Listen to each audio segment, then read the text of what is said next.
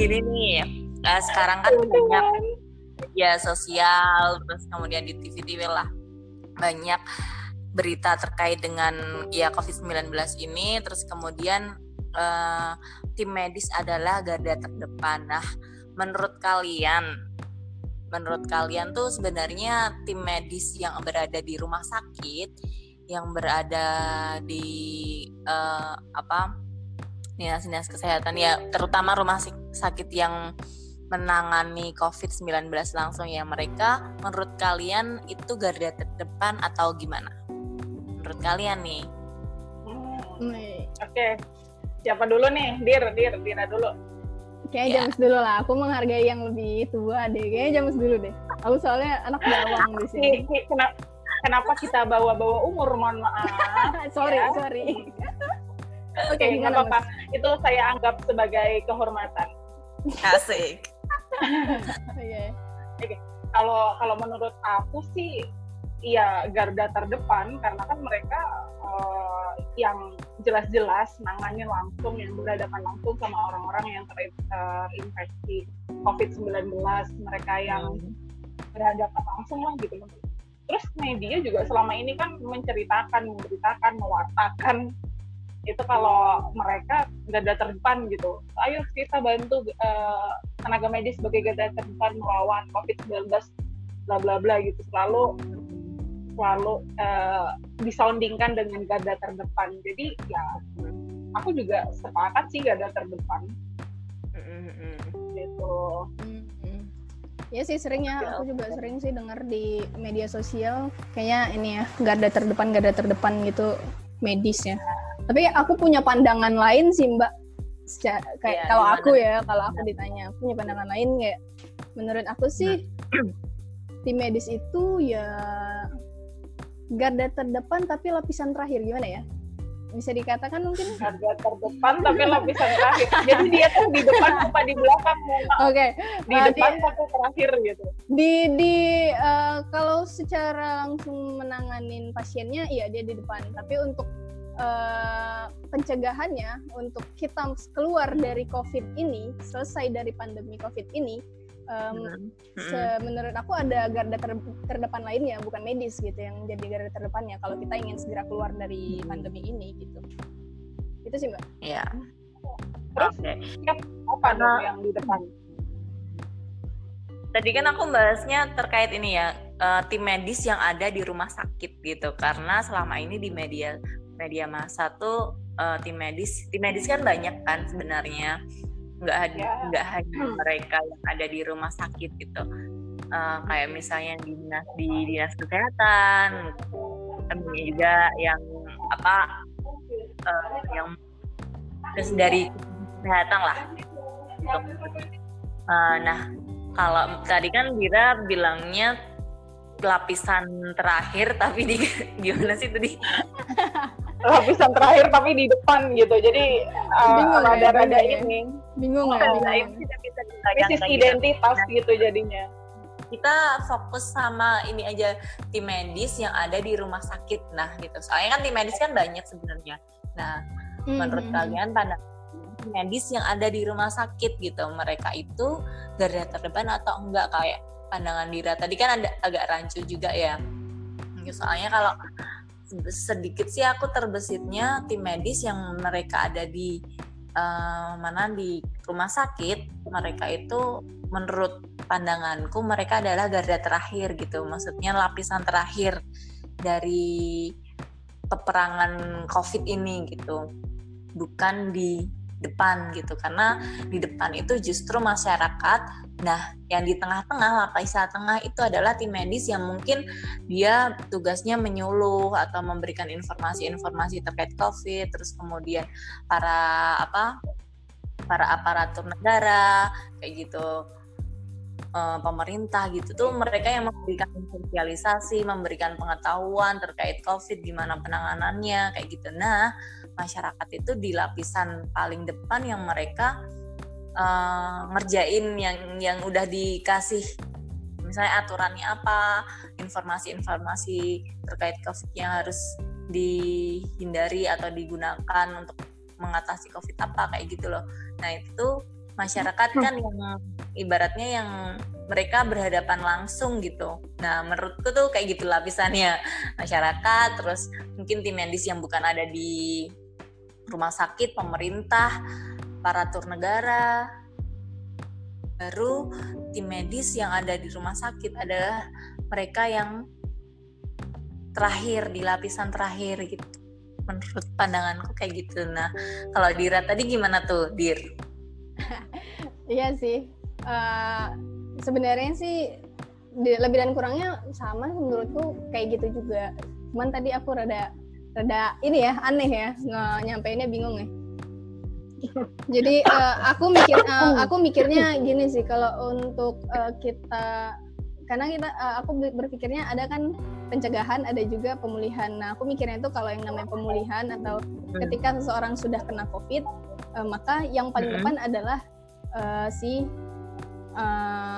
dokter di rumah sakit ini. Karena apa? Karena mereka yang membantu, tim medis. Kenapa? Karena mereka yang membantu orang-orang yang sudah terinfeksi COVID ini untuk pulih gitu. Nah, sementara untuk kita menyelesaikan, kita berpisah, say goodbye secara total dengan pandemi COVID-19 ini, yang terdepannya adalah si masyarakat itu. Tadi maksud aku seperti itu.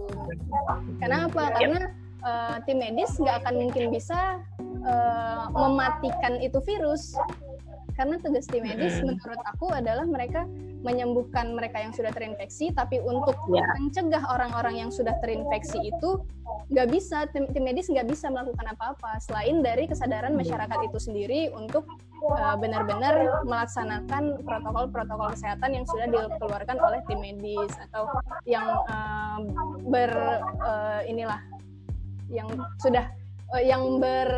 pemerintah lah gitu. Gitu sih kalau aku, Mbak Jam. Iya, pendapat kalian masuk akal juga sih. Tadi aku tuh mikirnya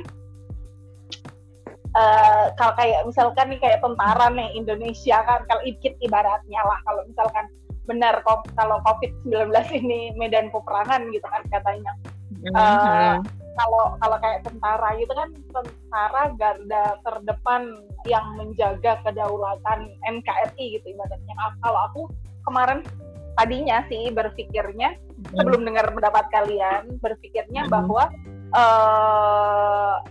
ya tim medis lah gitu yang seperti tentara menjaga kedaulatan negara, tim medis itu yang menjaga menjaga kita dari perang COVID-19 ini gitu. Tapi kalau tadi Dira terus ngomong kalau misalkan dibagi dua gitu antara penyembuhan dan pencegahan gitu, iya masuk akal juga kalau misalkan kalau di ranah pencegahan otomatis yang ada di medan perang ya kita sendiri gitu, masyarakat secara umum gitu, kita yang social distancing, kita yang harus social distancing atau physical distancing itulah, atau selalu pakai masker, kita selalu cuci tangan sesering mungkin dan ya masuk akal sih. Tapi kalau memang kalau ke penyembuhan ya tetap tim medis sih ada di garda terdepan, kalau menurut aku gitu sih. Berarti gini ya, ada dua kategori gitu ya, maksudnya yang kayak Dira tadi jelasin juga, ada yang pencegahan sama penanganan gitu. Kalau penanganan memang tim medis ada di garda terdepan, tapi kalau pencegahan sebenarnya yang memerangi itu ya kita masyarakat ini kayak gitu ya. Iya, kalau aku berpandangannya sih segitu. Iya. Gimana Mbak Winda? Kira-kira ini nggak match nggak? Ini ya, match, pemikiran match. Kita. Karena kan gini, selama ini sebenarnya agak terkesannya tuh agak rancu gitu ketika misalnya yang digaungin tuh selalu garda terdepan adalah para tim medis gitu. Nah, ketika itu selalu digaungkan gitu kan, jadi masyarakat nggak, takutnya ntar nggak merasa aware dengan oh ya aku tuh ya aku juga sama-sama aku juga lagi menyerang nih, sama-sama aku juga lagi berjuang untuk apa menanganin COVID nih gitu. Masuk nggak? Iya benar-benar. Iya, masuk akal. Sepakat. Gitu. Ketika jadi gimana James? Iya. Jadi ada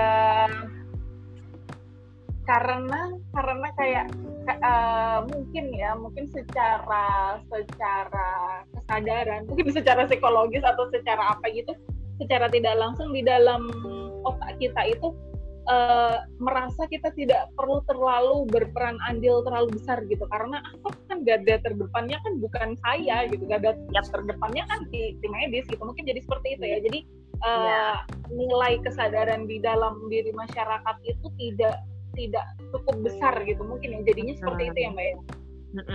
Takutnya kayak gitu loh istilah, kalau menggunakan istilah tim medis sebagai garda terdepan gitu ya. Ya, takutnya kayak gitu ketika digauminnya hanya ketika apa misalnya penanganan aja, penanganannya kan tim medis gitu. Tapi sebenarnya pencegahannya tuh justru malah masyarakat gitu, karena ketika pencegahan nggak oke, ini tim medis kewalahan nih gitu. Nah, selama ini kan kalau pandanganku sendiri sih, ketika melihat misalnya di TV garda terdepan adalah tim medis gitu. Jadi itu masyarakat ketika itu selalu digaungin itu, jadi masyarakat sendiri malah enggak aware gitu, enggak ngerasa ya udah aku enggak, maksudnya aku enggak penting untuk menanganin COVID juga gitu loh. Jadi malah ada tim medis ini nanti kalau kena kayak gitu loh. Malah jadi kayak jaga kayak gitu. Aku sih benar-benar mungkin agak ini juga sih, menyayangkan juga kenapa enggak juga masyarakat ya yang juga digaungkan bahwa mereka tuh adalah ibaratnya tuh benteng pertama kali gitu untuk menanganin COVID gitu. Jadi mereka masyarakat ini tuh menganggap mereka tuh sangat berperan gitu untuk penanganan COVID ini gitu, bukan hanya tim medis aja gitu. Benar sih. Kan kalau masyarakat merasa mereka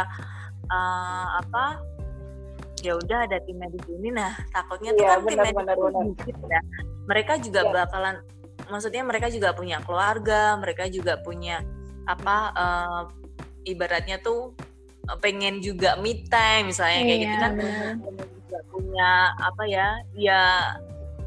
kalau selama ini sih memang nggak banyak juga kan ya tim medis gitu, jadi takutnya nanti tim medis kewalahan, mereka secara mental juga nggak sehat, nah itu kan juga berpengaruh dengan kesehatan mereka gitu ya. Sepakat sih aku kalau untuk itu menggaungkan masyarakat sebagai garda terdepannya Mbak ya. Karena menurut aku juga sebenarnya kita tuh juga berjuang besar tau gak sih menurut aku, masyarakat ya aku gitu. Karena apa, kita juga berjuang apalagi yang stay di rumah gitu kan. Berjuang melawan bosan itu juga biasa loh menurut aku. Wah gila sih.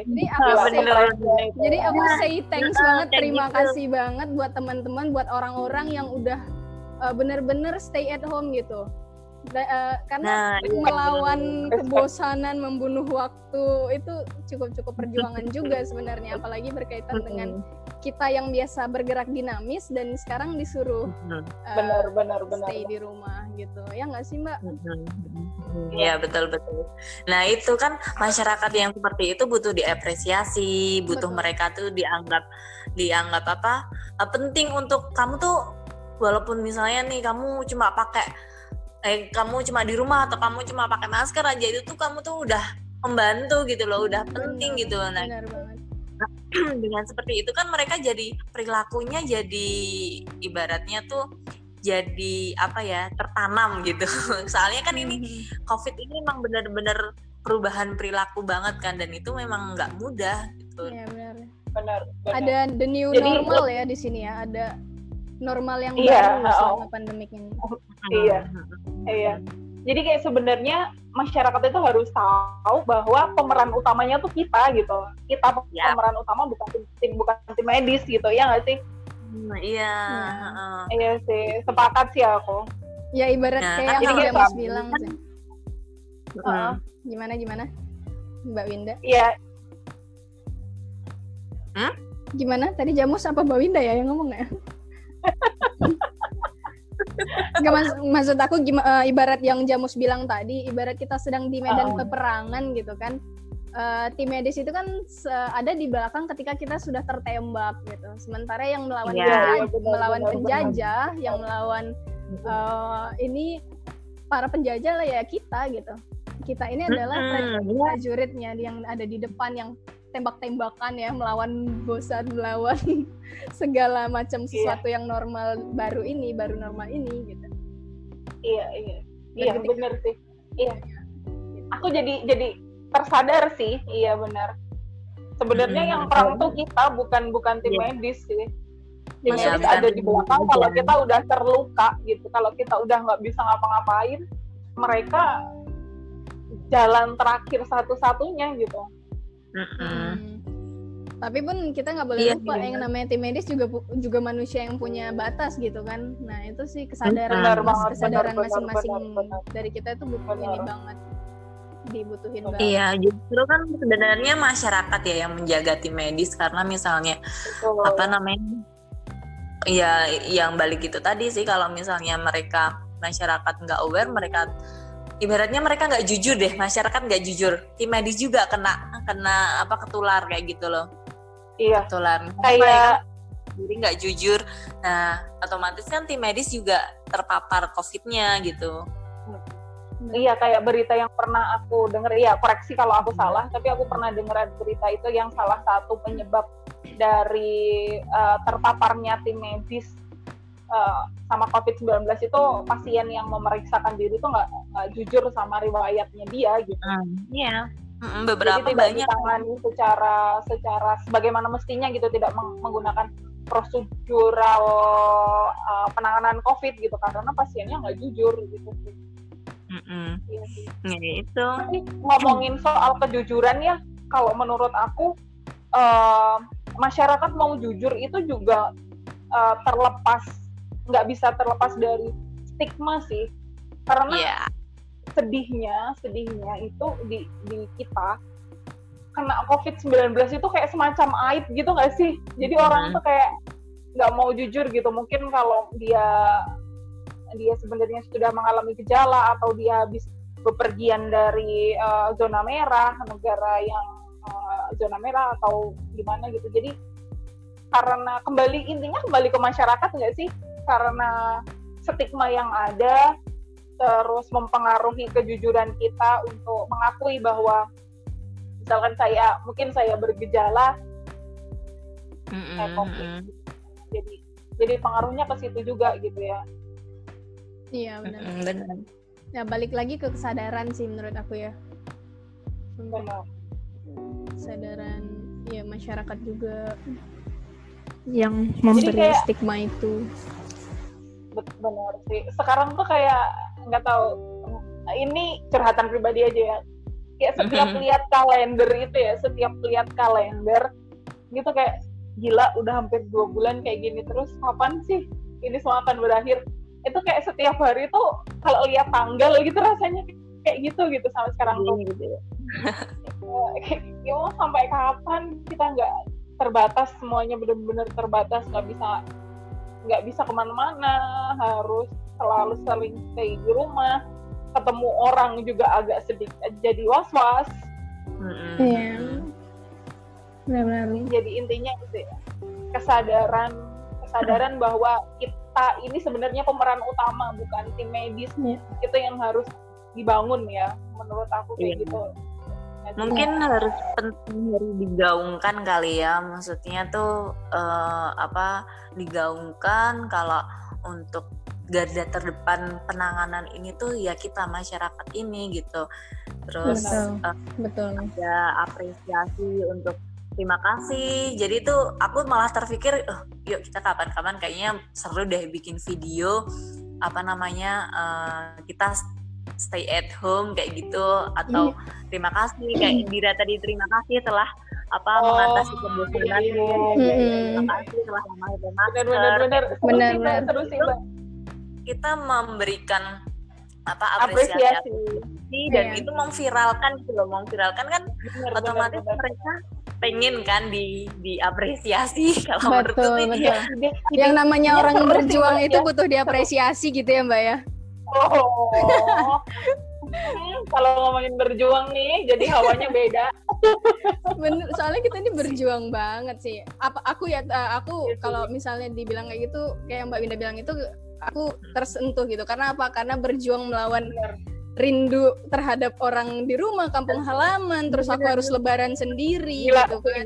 Itu tuh berjuang banget, dan ketika ada orang yang mengapresiasi itu kayaknya ya ampun seneng ya, dan semoga atas pengorbanan aku tidak pulang ini, pandemik ini cepat selesai gitu, dan kita berharapnya semua masyarakat itu berpikiran seperti itu. Kalau aku berharapnya gitu sih. Benar. Karena jadi kita tidak berkorban sendiri gitu. Ibarat cinta kan nggak boleh sebelah tangan kan, harus dua-duanya. Wow, gitu. Wow. Jadi harus semuanya harus sama-sama berkorban gitu sih menurut aku. Nah, kayak gitu. Jadi kan kalau misalnya takutnya sih, aku kemarin sih terpikirnya takutnya kalau misalnya digaungkan terus tim medis adalah garda terdepan, maksudnya apa ya, kayak yang lagi berjuang tuh tim medis dan pemerintah gitu loh. Nah, takutnya malah justru masyarakat ini kayak bukan lupa, ya gitu ya. Kayak lupa bahwa mereka tuh juga sangat-sangat berperan gitu. Iya, justru mereka pemeran utamanya gitu. Iya, justru mereka pemeran utama. Iya, benar. Iya sih. Gitu. Jadi intinya hashtag tim medis bukan garda terdepan.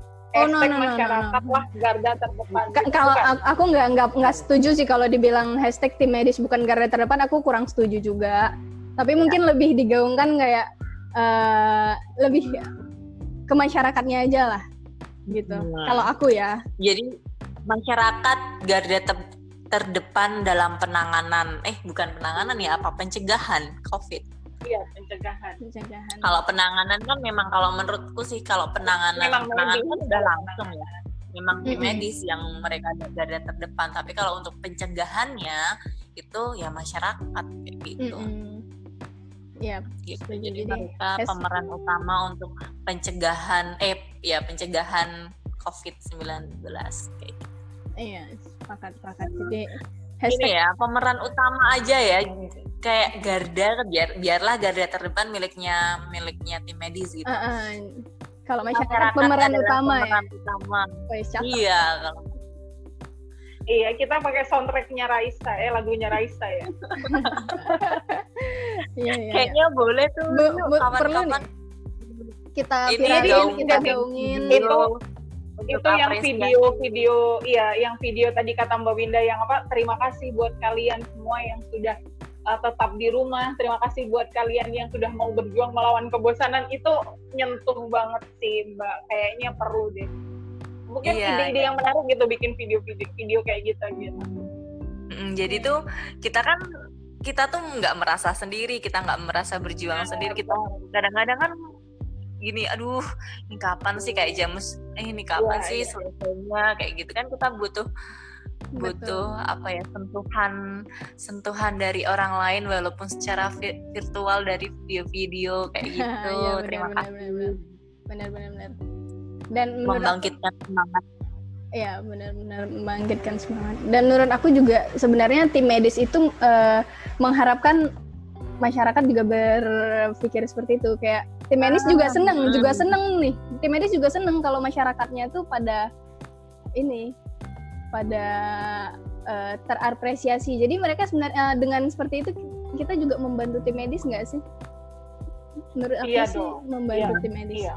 Jadi kita memberi apresiasi ke masyarakat terus kayak merasa lega gitu kan, terus merasa kayak ternyata aku nggak berjuang sendiri, dan tim medis pun ketika tahu itu dia juga merasa ternyata aku pun tidak berjuang sendiri, tim medis pun tidak berjuang sendiri untuk melawan ini gitu. Gimana sih ya gitu maksudku gitulah. Ya jadi saling ya. Benar. Iya harus saling memang. Setuju sih. Kayak tadi kalau cinta nggak boleh bertepuk sebelah tangan ya. Jadi ada yang merasa diperjuangkan, ada yang merasa berjuang, dia merasa berjuang untuk kita, kita juga merasa berjuang untuk dia, kita juga merasa diperjuangkan.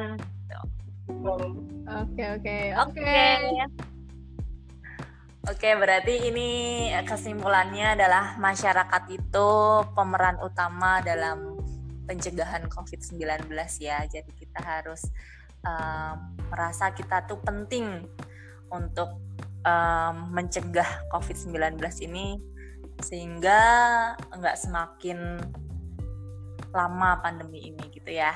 Iya, betul. Kita harus merasa bahwa kita adalah bagian dari peperangan ini gitu. Iya, betul. Berat banget ya peperangan. Hashtag masyarakat pemeran utama. Ya.